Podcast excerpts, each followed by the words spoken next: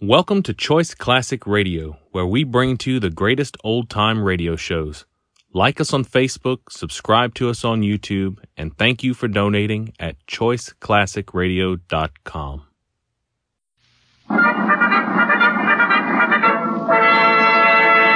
From Hollywood, California, the Lux Radio Theater presents Ronald Coleman, Douglas Fairbanks Jr., and Bonita Hume in The Prisoner of Zenda.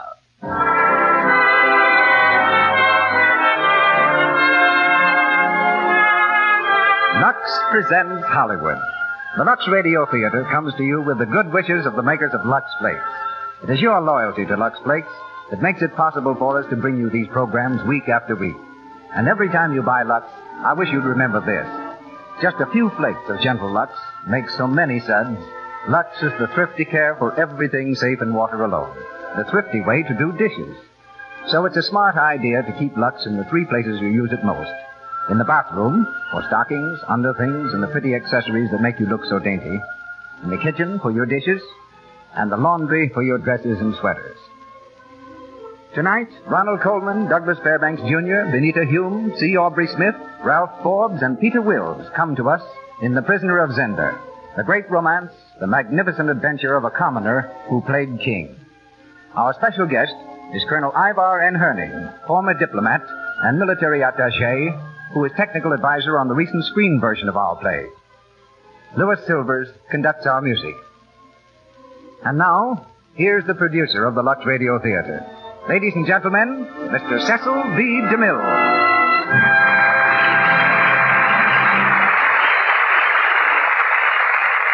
Greetings from Hollywood, ladies and gentlemen. Greetings from the city of the fast fade-out, where actors know that their years of stardom are limited to usually not over 5. Where more than 10 years of top billing is generally the stuff that cinematic dreams are made of. And where Ronald Coleman, more popular than ever after 15 years, is regarded as something of a miracle man. Of course, there's a reason for Mr. Coleman's enduring fame. And the reason is Mr. Coleman himself. A gentleman whose quiet charm matches his talent, and whose head has never expanded under the heat of the spotlight. Ronald Coleman was clerking in a London steamship office when the war broke out, during which he served with the Contemptibles, Lord Kitchener's first expeditionary force. He came to America after the armistice with high hopes of becoming an actor and with $37 in cash. He had only 2 lines in his first American play. But then, success followed success. One of his greatest he repeats tonight, Rudolph Rassendyll in Anthony Hope's celebrated romance, The Prisoner of Zenda. We're also joined by 2 other stalwarts from this film made by Selznick International Pictures, Douglas Fairbanks, Jr., and C. Aubrey Smith. As Rupert of Hentzau, Mr. Fairbanks proves he can parry a thrust with as much vigor as his famous sword-swinging father. The next picture in his brilliant career will be Rulers of the Sea for Paramount. Mr. Smith, one of the ablest character actors I've ever known, plays Colonel Zapt, and Benita Hume, who has starred both here and abroad, comes back to our footlights in the part of Princess Flavia. Ralph Forbes is heard as Michael, and Peter Wills as Fritz. Our curtain's rising now, and the Lux Radio Theater brings you The Prisoner of Zenda, starring Ronald Coleman, Douglas Fairbanks, Jr., and Benita Hume.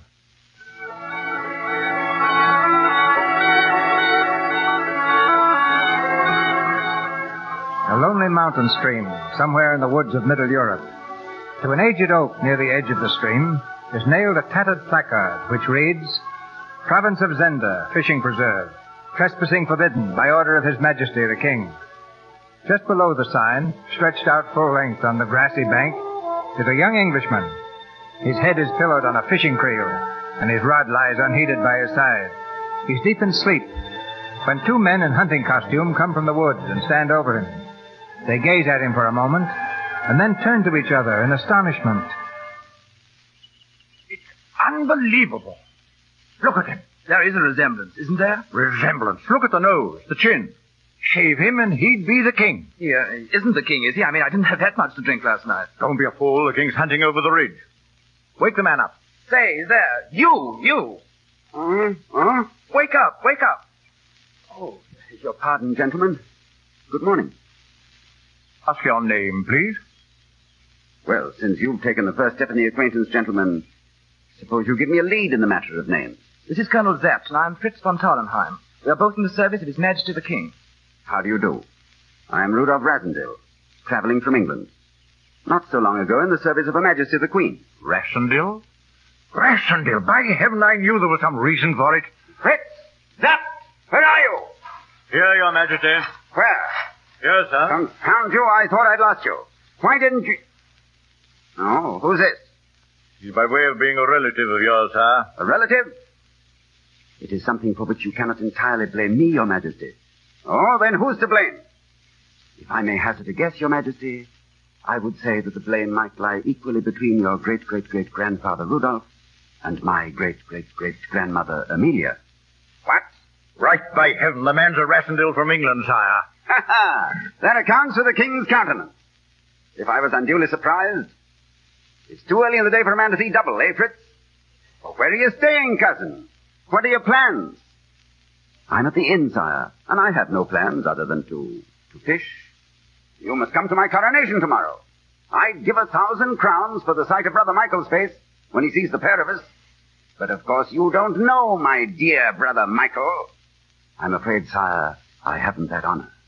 We must arrange that he enjoy that honor, eh, Fritz? By the way, Rassendyll... What name did they give you? The same as Your Majesty's. Ha ha ha! That shows they weren't ashamed of us, Rudolph. Thank you, sire. You must leave your quarters at once and come to my hunting lodge. Tonight we'll dine you right royally. I'll see to that, sire. It's a night for celebration. Come on.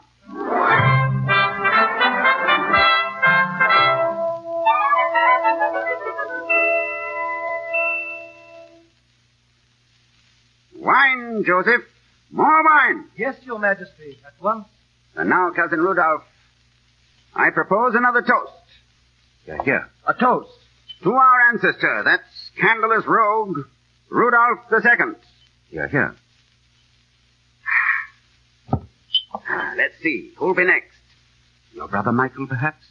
Michael, why waste good wine? I'll tell you a secret about my brother Michael. He doesn't love me.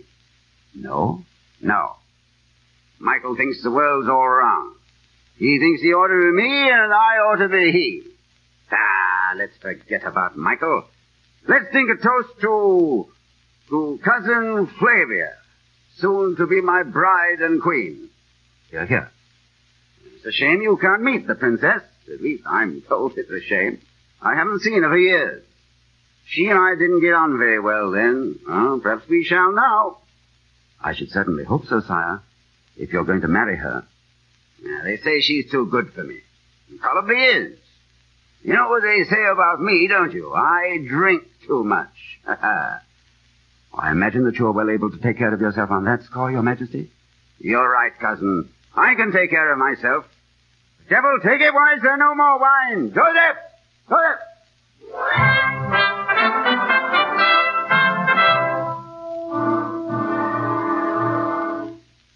Your Majesty. Your Majesty, please. Perhaps we rubbed his hands. Your Majesty. Your Majesty. Ah, it's no use, Fritz. Hello. Yeah, that was quite an evening, wasn't it? Oh. What's the matter with the king? Joseph found him on the floor this morning. On the floor? Is he still asleep? Very much so. You didn't drink any of this last bottle, did you? Oh, not that I know of. I think you'd know if you had. Why? Was it drugged? It was. But how? Why? Who did it? Who else but Michael? Who else? Michael? His brother? Half-brother. Michael's mother wasn't exactly acceptable in court circles. But the coronation? There isn't going to be a coronation. But this is fantastic. Impossible. What's in Michael's mind? In Michael's mind? Only the throne and the Princess Flavia.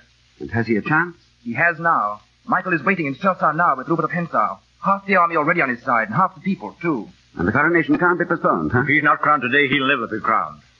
He must be there for the ceremony. He... Yes. Yes, that's all that would be necessary. The ceremony. Well, what's the matter?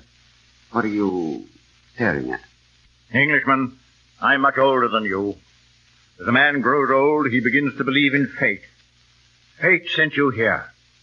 Fate sends you now to Strelsau to be crowned king. What? Sounds mad, doesn't it? But without your beard, I'd wager you could deceive your own brother. You must be out of your mind. It's a risk against a certainty. My dear Colonel, I came here on a fishing trip. I like to fish. I am a simple Englishman. I couldn't begin to act like a king, even if I tried. Oh, no. No, I'm afraid not, gentlemen. And Black Michael sits tonight on the throne, and the king lies in prison. Or his grave. His grave? Yes. I see. Well, I can't. After all, it would only be for today, wouldn't it? Tonight, you shall be safely across the border. King for a day. And what would it mean if I failed? Your life. On mine, on Fritz's here. And all I'd have to do is shave. Confound it, I'd become awfully fond of this beard. Then you'll do it. Yes, may heaven help the three of us.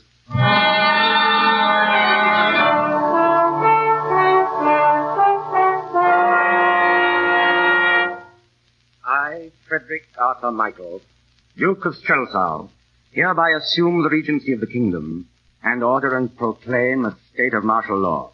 Very good, Detard. And now you sign, Your Highness. Now, the last detail.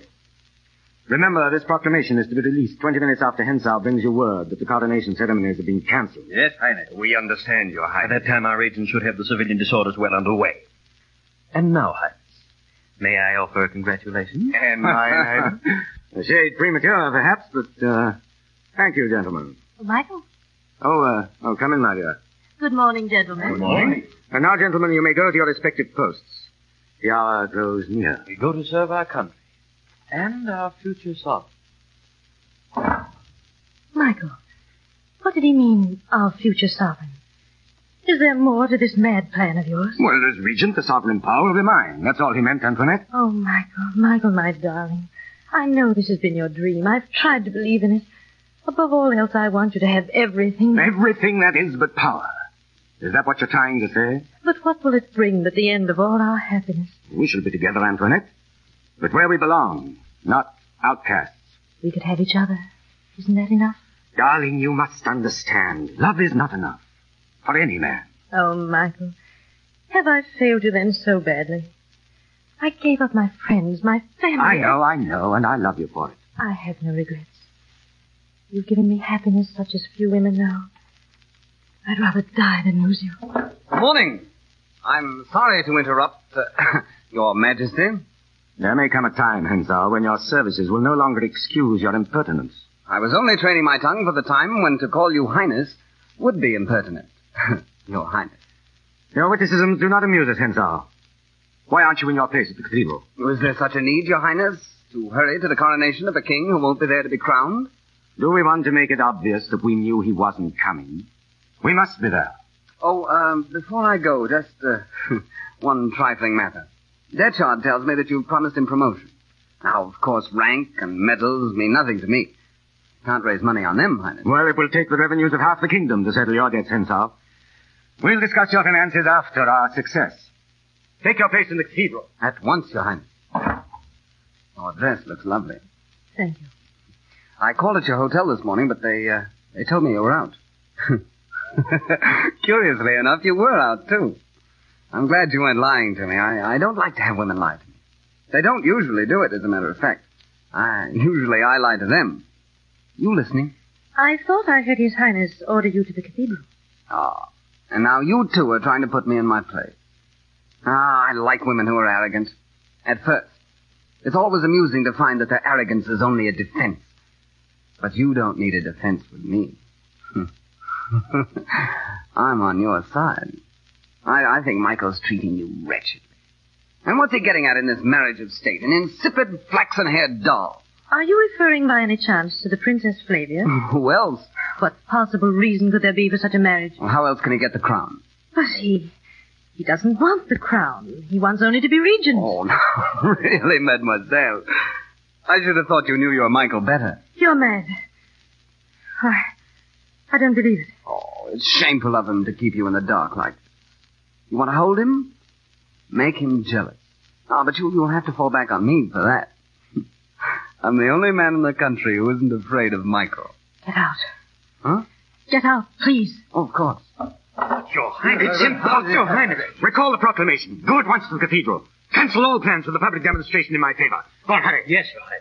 Anything wrong, Your Highness? Wrong? Oh, no, of course not, Hentzau. Nothing at all, except that the king has just arrived in Strenzlau for the coronation.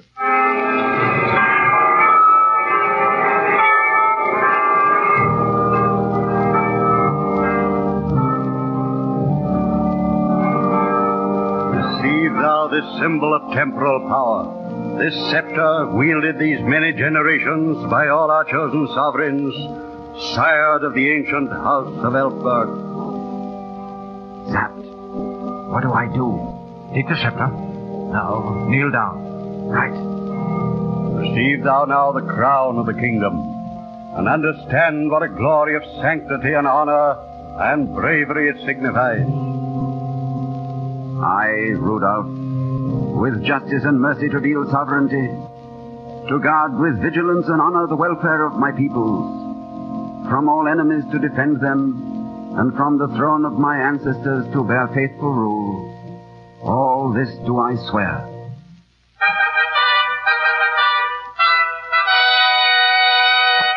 God save the king. God save the king. What do I do now? Stand up. Stay where you are. Princess Flavia must swear her allegiance. Oh, where is she? There, coming towards the throne. Oh, yes. She's beautiful. Careful. I, Flavia, do become thy vassal, swearing to serve thee in truth with life and limb, until death findeth me. So help me God. Do I kiss her? Yes. Now through the church. To the carriage. With the princess? Yes. Good. This way.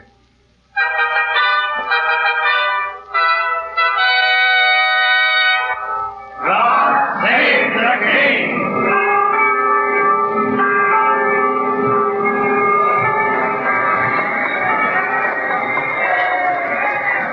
Well, I thought everything went off very well, didn't you? For a coronation. What do you mean? Well, I mean, of course, the coronation should go well if the king puts in an appearance properly dressed, knowing his lines. And sober. Yes, well, that's a nasty one. Don't you think you might overlook my past behavior and unbend a little? Don't the people want to see how well we get on together? Why should we deceive them? Oh. You know, I think the luckiest man in this world is the king of this country. Really? You always seem to prefer Paris and the Riviera to this country. Ah, but now I'm the crowned and anointed king. New leaf and all that. Among other things, I've rather neglected you, haven't I?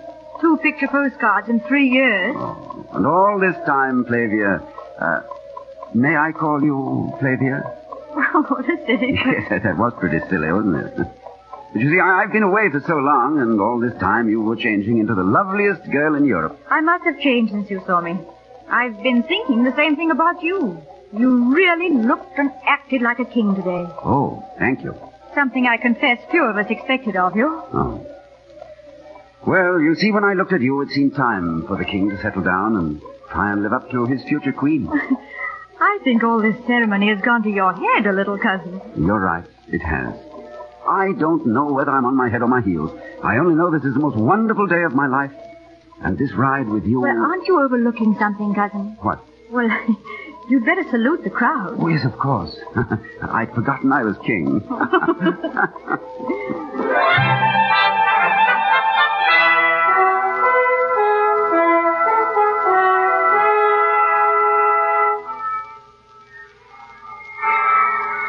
Listen, they're still cheering.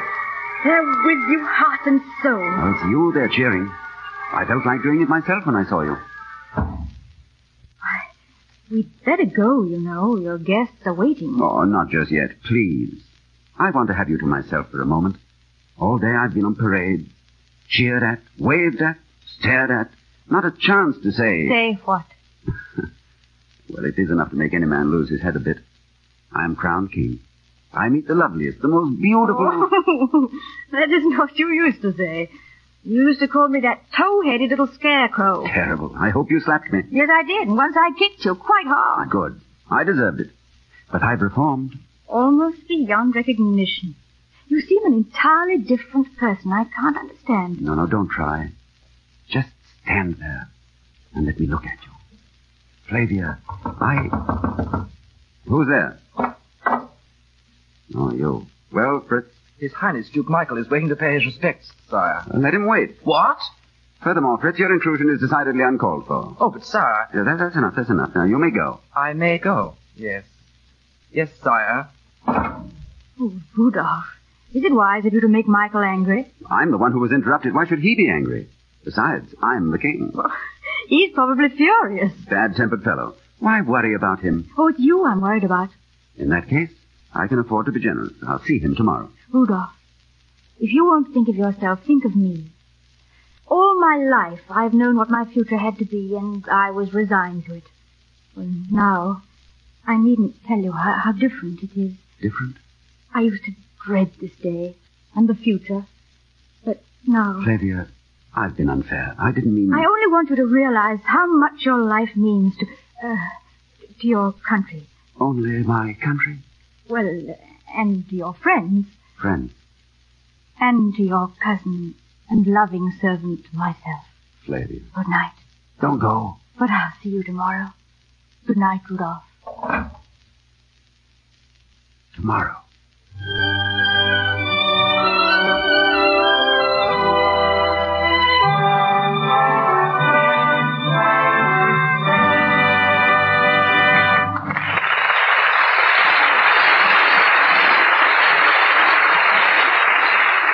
Just heard the first act of The Prisoner of Zenda, starring Ronald Coleman, Douglas Fairbanks, Jr., and Benita Hume. During our brief intermission, we bring you another episode in the life of the Browning family. As the scene opens, we find Midge getting ready to go calling with her mother. She's frantically rummaging through her bureau drawers for something.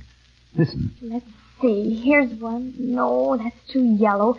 This one's too brown. That one's too pink. Oh, dear, what am I going to do? Juanita, aren't you ready yet? Oh, Mother, I've just popped a run in my stocking, and I can't find another whole one anywhere. Well, can't you match up any of those extra stockings you got? No, they're all different colors. Well, I guess you'll have to mend that run in the stocking you have on. Oh, Mother, I can't. It'll show. I'm sorry, dear, but it's the only thing you can do now. Oh, gosh, these nasty old runs. I get so sick of them. Well, maybe this will teach you to lux your stockings. You know, you just can't rub your stockings with cake soap and expect them to last the way they ought to. I know. I should have used Lux Flake. If you would only remember to, dear. Lux will cut down on your runs and save you a lot of embarrassing moments. Stocking runs are embarrassing, not to mention expensive. And really, it's easy to cut down on them if you'll stick to Lux Flakes. Lux saves elasticity, so your stockings can give under strain instead of breaking into runs so often. Don't rub stockings with cake soap. And don't use soaps with harmful alkali. These weaken elasticity and encourage runs. Stick to gentle Lux Flakes and lux your stockings every night. You'll find they wear longer and fit better that way. Mr. DeMille. Act 2 of The Prisoner of Zenda, starring Ronald Coleman as Rudolph, Douglas Fairbanks, Jr. as Rupert, and Benita Hume as Flavia, with C. Aubrey Smith playing Zapp, Ralph Forbes as Michael, and Peter Wills as Fritz.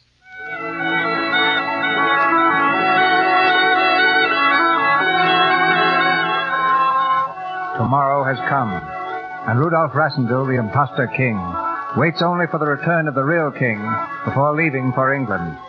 But something has gone wrong. Colonel Zapp, who went to Zenda to bring back the king, found the lodge deserted, Joseph murdered, and the king gone. Now Zapp faces Rudolph in the palace at Strelsau. Gone? What do you mean, gone? The king's not there. They've taken him away. But Michael's been in Strelsau all day. Still is. That devil Hansel hasn't. Well, then that settles it.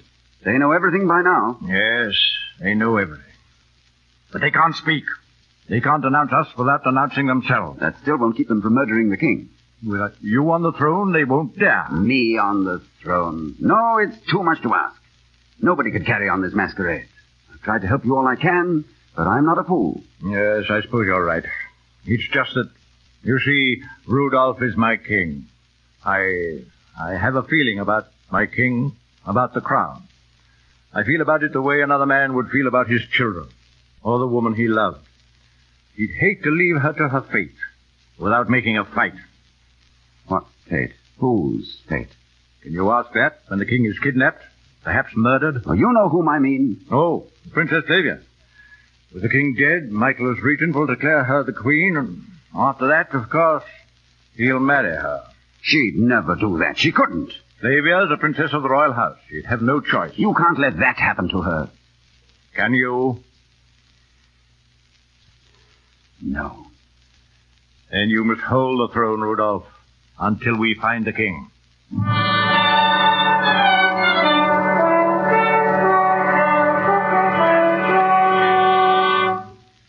So, Rupert, you've been here in Czeslow. Why haven't you reported to me? Oh, now, would I disobey orders, Your Highness?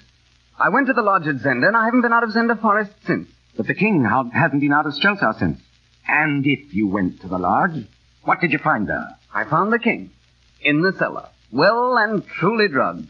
Still there? What happened next must have been Zapp's idea. Tarlenheim couldn't have thought of it. What was Zapp's idea? Passing another man off as the king, under your very nose, Highness. What? Odd, a man not knowing his own brother. But I assure you they might be twins. Are you trying to tell me the man I saw crowned is an imposter? Not your type of fiction, I see, Highness. Too incredible. But things like that do happen. You know, I once knew twin sisters that were... Oh, well, that's another story. I'm beginning to understand. He hasn't been behaving at all like my brother. Oh, naturally not, since he isn't. But if this is true, why hasn't the king been heard from? Where is he? He's in a woodcutter's cabin. You've abducted him. Well, it's an old medieval custom, abducting kings. Rupert, only you could carry out such a coup. What have you done with him? Well, first, Highness, there's one thing we haven't discussed. Now, why do people abduct kings? Just for fun, Highness? Isn't there usually the little matter of the king's ransom? You can be the first man in this kingdom, after the king. Oh, thanks. But how about a little something now on account? Well, 10,000. Oh, that's a poor price for a king. And a crown. 20. That's final. Well, it's too cheap. I do find him a bit of a nuisance, always whining about being chained up. Did you hurt him? Only slightly, but the cabin is very damp, Highness. I was afraid he might develop pneumonia. And let the Englishman reign all his life? You realize, don't you, we couldn't expose him. That hadn't occurred to me. But if the Englishman dies first and is buried in the cathedral as the king... Yes. Yes, I think that's the solution, Ansel. Oh, sire... There are moments in your presence when I feel myself an amateur.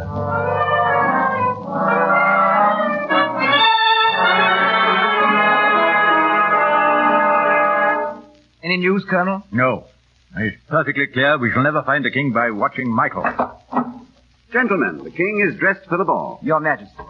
By the way, Colonel, how is my kingdom? Well, it seems from these secret police reports that the people are not entirely satisfied with the way you're handling things. No? I thought I was doing fairly well for a novice. So you are, lad, so you are. But listen to this. The king is much criticized for taking no steps about his marriage to the Princess Flavia. I'm sorry to disappoint the people. And the Princess Flavia. The princess's best friend told me very confidentially that the princess is becoming increasingly offended by your delay in proposing marriage. That settles it. You must speak tonight. I'll not propose tonight or any other night. I refuse to make a fool of the princess. Or myself.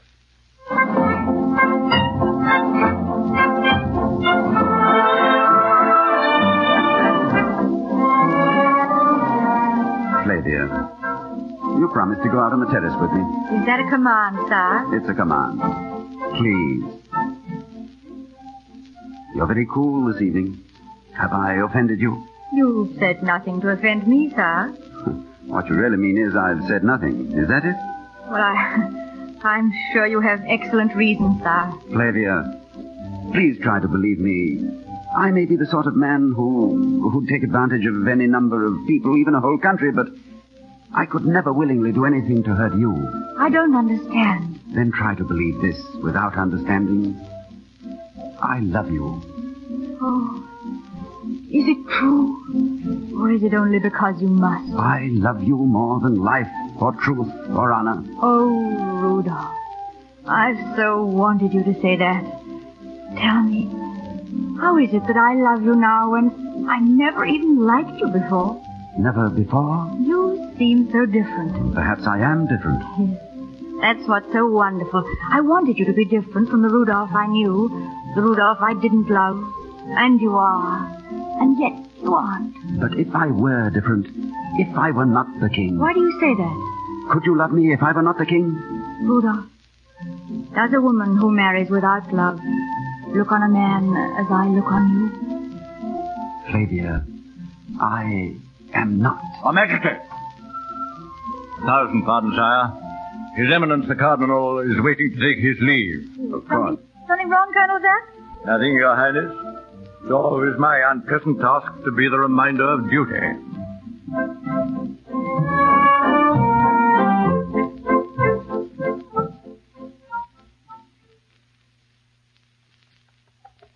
Who is it?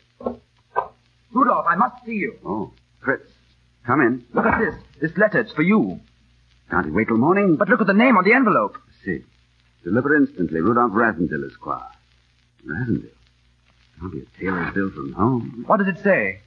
If Mr. Rasendil desires to know the whereabouts of the king, let him come tonight at 2:00 to the summer house behind the wall on the Boulevard Elfberg. He must be alone. He must take you for a fool. A trick of Michael's, obviously. If you hesitate, consult Captain von Tarlenheim. Ask him what woman to do most. To prevent Michael from marrying the Princess Flavia. And therefore most to prevent his coming king. And ask if her name begins with A. A. Antoinette de Mauban, Frenchwoman, mad in love with Michael, of course. How far is the Boulevard Elfberg? Are you going? I am. At 2:00 tonight.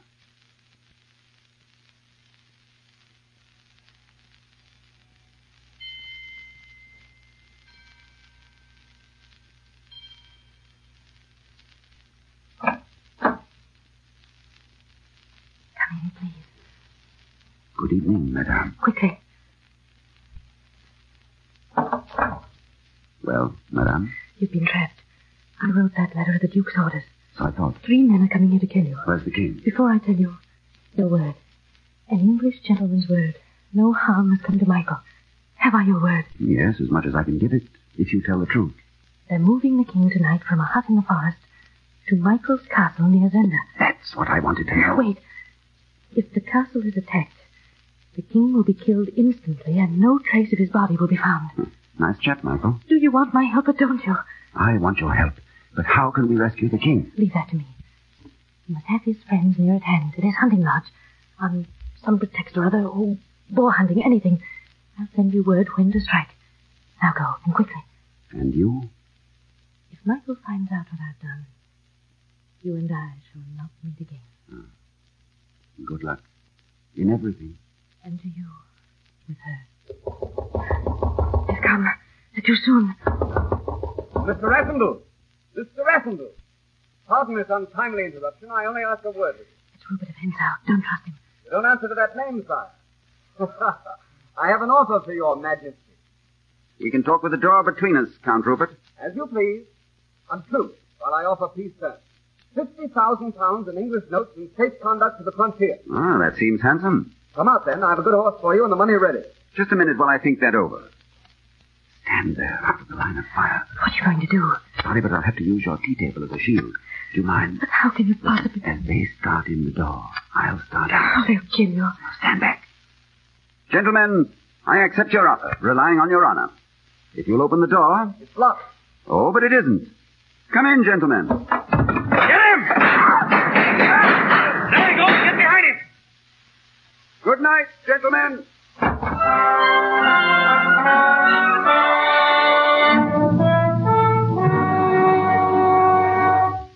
I don't understand you, Rudolph. Last night you made me feel that every hour away from me was wasted. But now you're going boar hunting. That's a different thing, I suppose. My darling, did you dream that I was leaving you to go hunting? Well, then you're not going... Well, I'm not going hunting. That is not just for boar. Well, then what are you going... Oh, Rudolph, it's Michael. Oh, it's nothing. It seems he's hatched a little plot at Zenda. Against you? Oh, darling, you mustn't go. Oh, shall I tell them I can't go because we have an engagement to go riding? But I don't understand. And I can't explain just yet. But believe me when I say there are reasons why I must go. I'm sorry. You see, I've never been in love before. That's better. You write to me. I'll send you my heart every day. And you won't let Michael hurt you? No, sweetheart. Or keep you from me? No, sweetheart. Nor anyone else? No. Sweetheart. I must go, darling. You stay here. Your back turned. Don't look at me. If I see your eyes, I might forget to be a king. You'll come back soon. Shan't a man come back to the loveliest lady in all the wide world? 1,000 Michaels couldn't keep me from you. But if I shouldn't... No, don't turn. You will never forget me. Never. And you will be a brave queen and do your part. My life would be empty. My heart dead. But you would do your part. Goodbye, Flavia. Rudolph!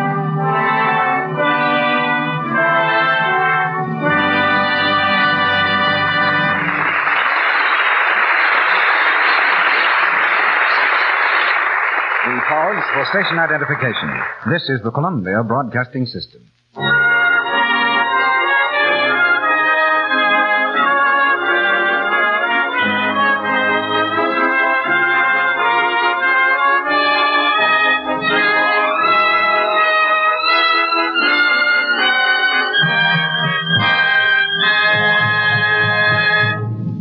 The curtain falls on Act Two of The Prisoner of Zenda, starring Ronald Coleman, Douglas Fairbanks, Jr., and Benita Hume. During this short intermission, we'll hear from our guest. But first, here's a thought for the ladies. When it comes to washing dishes, there are two ways to keep your hands nice-looking. You can hire a maid to do your dishes, and that runs into money, doesn't it? Or you can do your dishes yourself with Lux Flakes, and that'll cost you almost nothing. It's amazing how soft and smooth your hands stay with Lux. There's no harmful alkali, absolutely nothing in gentle Lux Flakes to dry the oils in your skin and make your hands rough and red. Lux is kind to your hands and kind to your pocketbook, because a little goes so far. Lux is thrifty, you know. Here's Mr. DeMille and our guest. Tonight's guest never knew the royalty of our play because they exist only in fiction. But he's met the real-life royalty of practically every kingdom in Europe.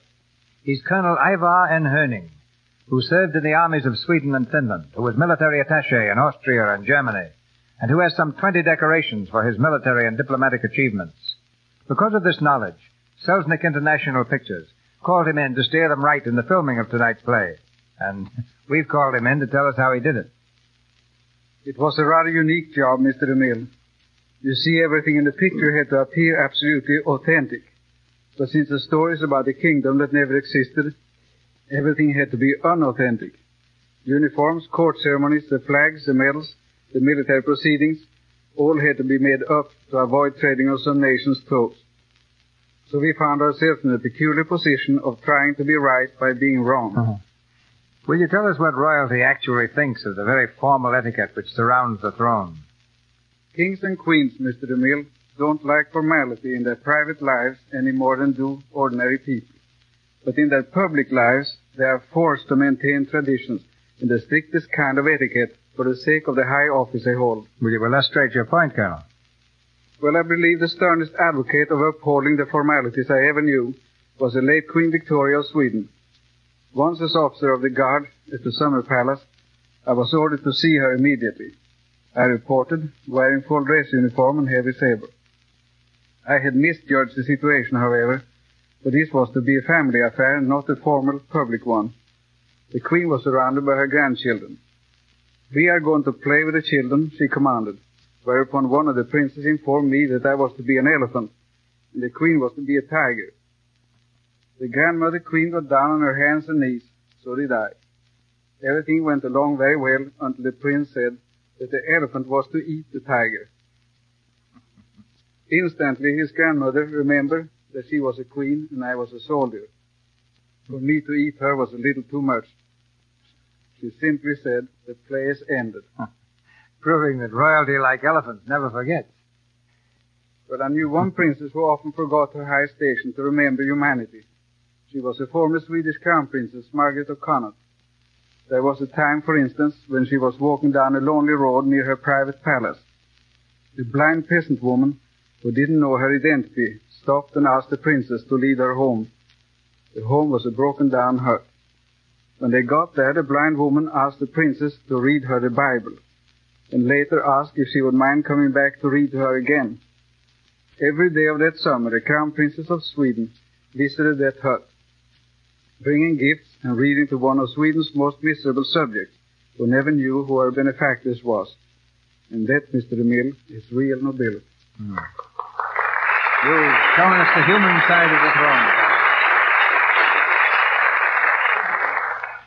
Ronald Coleman, Douglas Fairbanks, Jr., and Benita Hume in The Prisoner of Zenda with C. Aubrey Smith and Ralph Forbes.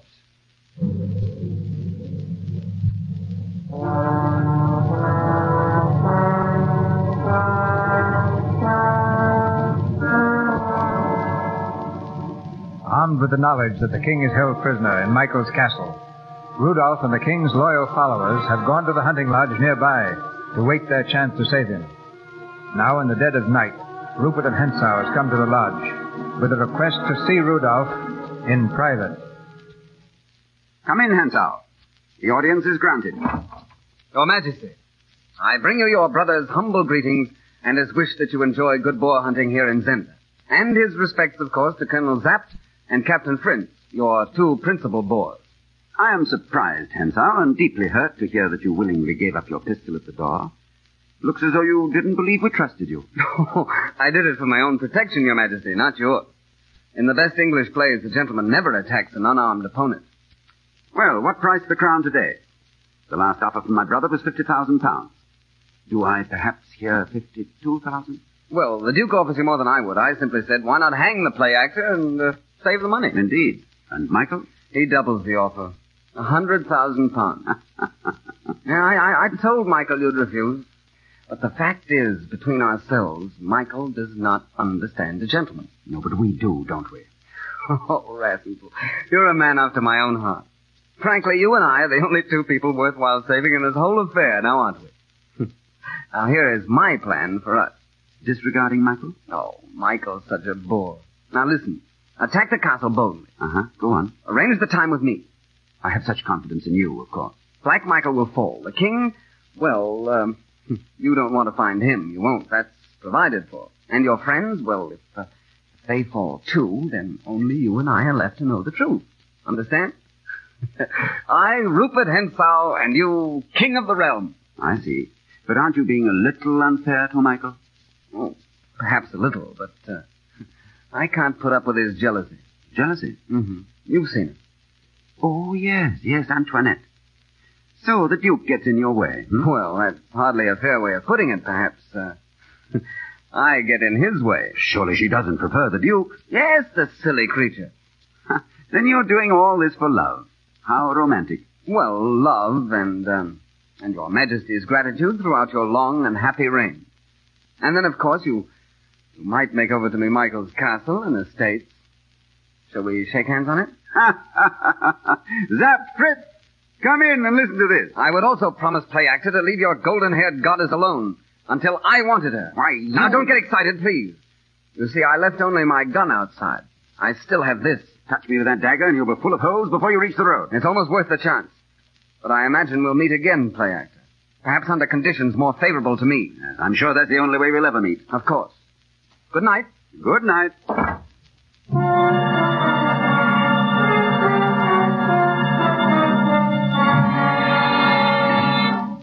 I wish we'd get some word. This waiting is intolerable.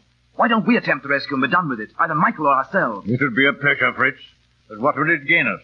Do you think Michael would fall and let the king live? Besides, what justification could I, the king, have for attacking my dear brother Michael? Are we to do nothing, then? We are to do nothing, stupid.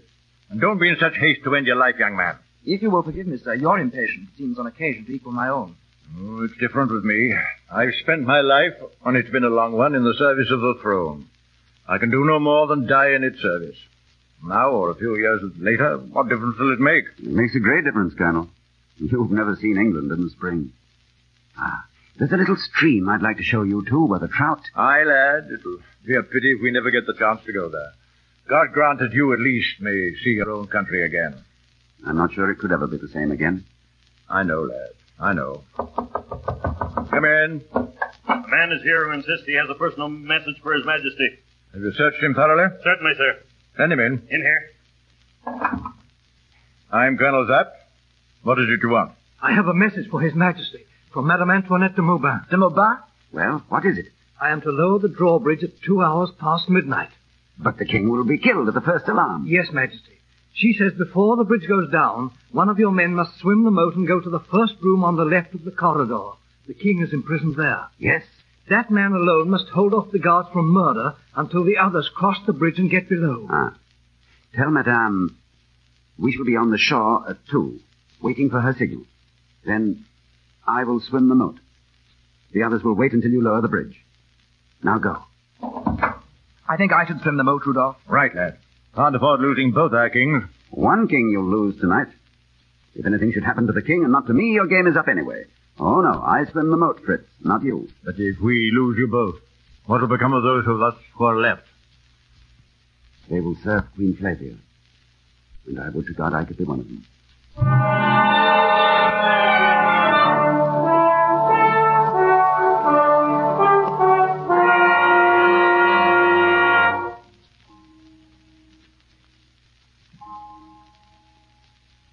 Hobson! Here, Henzo. This castle's gloomy as a vault. Where are you? Here. The relief guard was 10 minutes early tonight, Henzo. Why? The Duke's as nervous as a kitten. Must be expecting old Zapp to bob up out of the moat in a diving helmet. Well, getting late. I'll have a last look at the doors and the drawbridge before I turn in. Good night. Good night, Ansel.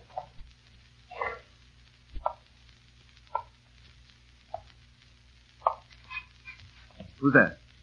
Who's there, I say? Beronson. Lohengrin, was that you?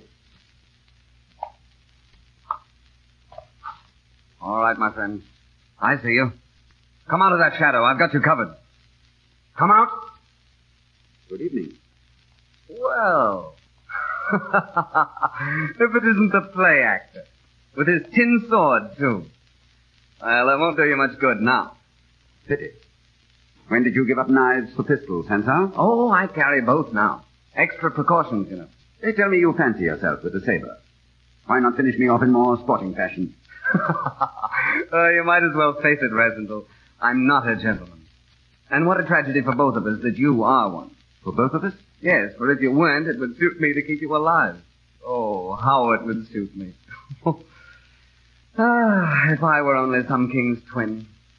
Ah, well, I'm sorry to have to kill you. I really am sorry. I could be very grateful for my life just now.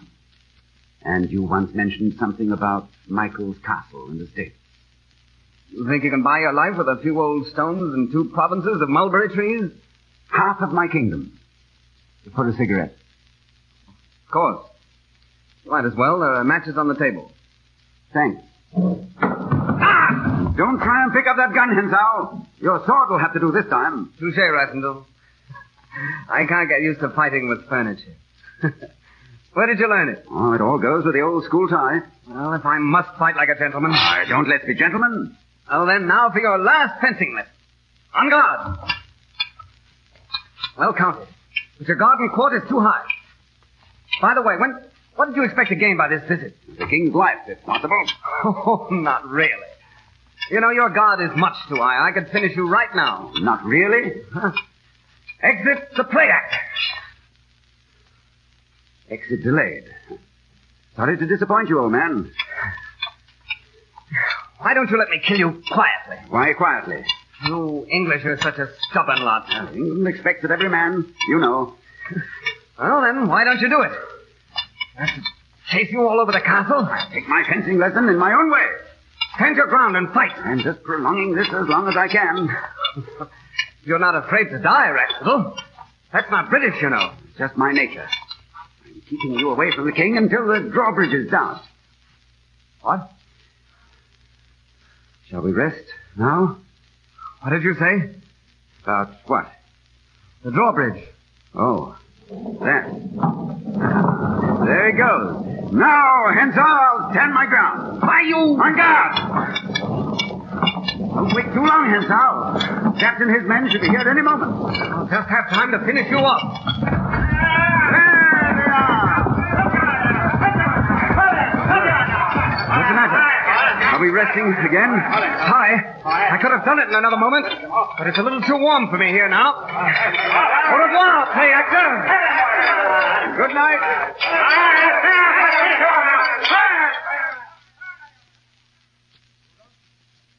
You all right? The wounded? Oh, it's nothing. The king?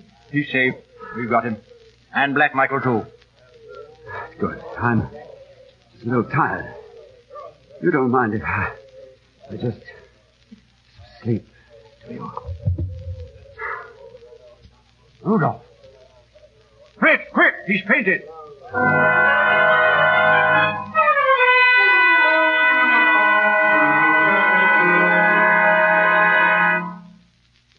Sure you're feeling well enough to travel, Rudolph?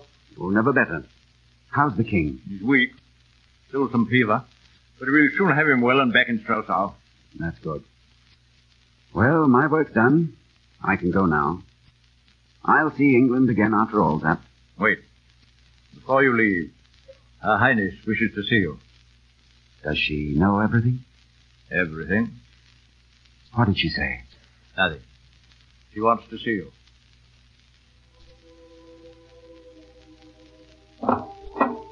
Rudolph. They've told you, Flavia? Yes. Oh, you're hurt. They didn't tell me that. My only hurt's the thought of the pain I must have caused you. Flavia, from the first moment I saw you in the cathedral, I've loved you with all my heart and soul. But forgive me. It would have made no difference if I'd known. It was always you, never the king. I meant to tell you. I tried to on the night of the ball. I know. What are we to do now, Rudolph? Oh, I'm going away tonight. Oh, no, you can't. I must, before people have seen me. Flavia, come with me. Oh, if I only could. If only... Why not? I love you. And I love you. Oh, Rudolph, help me. Is love the only thing? If love were all, you would have left the king to die. Honor binds a woman too, Rudolph. My honor lies in keeping faith with my country and my house.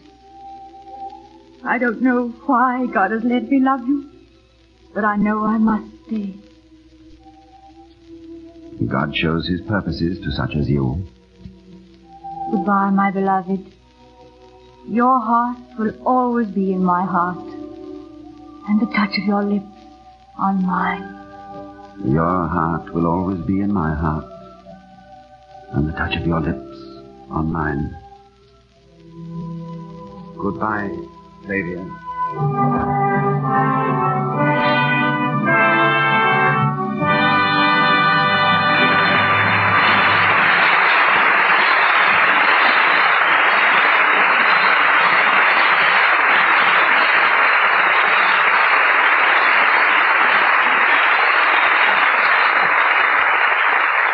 Bring down the curtain on the last act of The Prisoner of Zenda, starring Ronald Coleman, Douglas Fairbanks, Jr., and Benita Hume. In a moment, our stars return for their curtain call. But first, may I say something to mothers in our audience, particularly mothers with small babies. I don't have to tell you how sensitive a baby's skin is. You know that it takes very little to irritate it. But here's something you may not know. When you wash baby's clothes with soaps containing harmful alkali, you run the risk of chafing his tender skin. And you certainly want to avoid that, don't you? Then listen to what Mrs. G.E. Knapp of Cheverly, Maryland, who is the mother of triplets, says. My triplets had such sensitive skins that only the mildest soap could be used on anything they wore. I knew from experience that Lux was safe, so I used it for the baby sweaters, dresses, diapers, all their things, and they haven't been troubled with rash. Yes, Lux is safe for baby's things. It has no harmful alkali. You don't risk irritating baby's tender skin. And Lux won't fade colors or spoil the fit of baby's clothes either. It's safe for everything safe in water alone. So keep the thrifty large-size box of Lux Flakes in the house, won't you? And use it for everything baby wears. And for the many nice things you wear, too. Mr. DeMille returns to the microphone with our stars. Rudolph and Flavia said goodbye a moment ago. Suppose we reunite them now as Ronald Coleman and Benita Hume, accompanied by Douglas Fairbanks, Jr. Squeeze the minds of the listeners who may be wondering who played the part of the king and who sounded so much like Ronald Coleman. I'm sure it's quite all right to tell them now that the part was played by Ronald Coleman.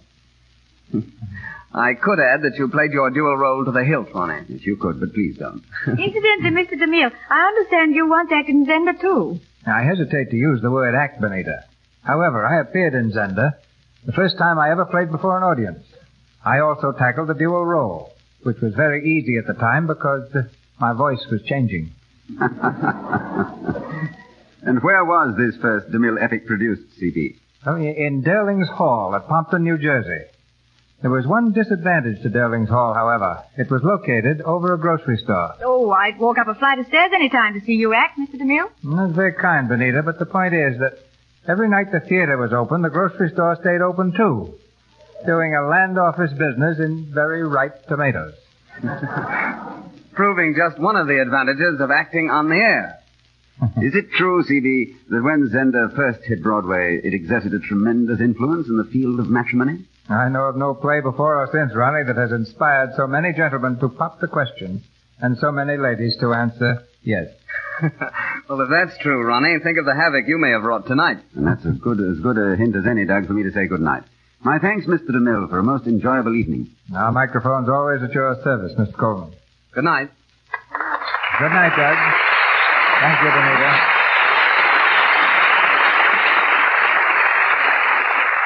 Our stars and play for next Monday night are announced presently by Mr. DeMille. The cast of The Prisoner of Zenda included Ian McLaren as the Cardinal, Paula Winslow as Antoinette, Eric Snowden as Joseph, Lou Merrill as Detchard, and Frank Nelson as Kraftstein. Ronald Coleman's next picture is Paramount's The Light That Failed. Douglas Fairbanks, Jr. and C. Aubrey Smith are seen shortly in The Sun Never Sets, made by Universal Studio, through whose courtesy Mr. Smith appeared tonight. He is also in the new RKO film, Five Came Back. Louis Silvers directed music at 20th Century Fox Studio for Young Mr. Lincoln. Be sure to listen to the new Lux daytime radio program, The Life and Love of Dr. Susan. The makers of Lux Flakes bring you this enthralling story about the love and problems of a young, attractive woman doctor every afternoon, Monday through Friday. Look in your newspapers for the time and station. The Life and Love of Dr. Susan comes to you in addition to the Lux Radio Theater. Now, Mr. DeMille. Before I tell you about next week's program, may I remind you that beginning this coming Thursday, June 8th, the people of our 48 states are observing Flag Week. A good time for good Americans to show their colors. And we hope that you'll join our audience next Monday to hear a most unusual play written by the author of Magnificent Obsession. It's the story of a woman who attaches herself to a middle-class family, teaching them to overcome disappointments and difficulties through her simple philosophy that victory is always built on defeat. Our play is called White Banners, and in this inspiring drama you'll hear the same two stars who contributed so much to the motion picture, Faye Bainter and Jackie Cooper, and starring with them, Louis Stone.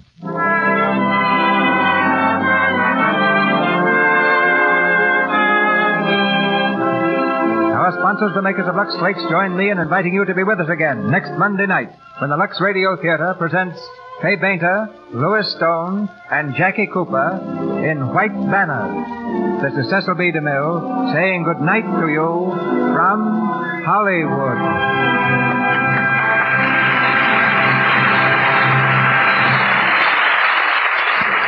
Join us again a week from tonight.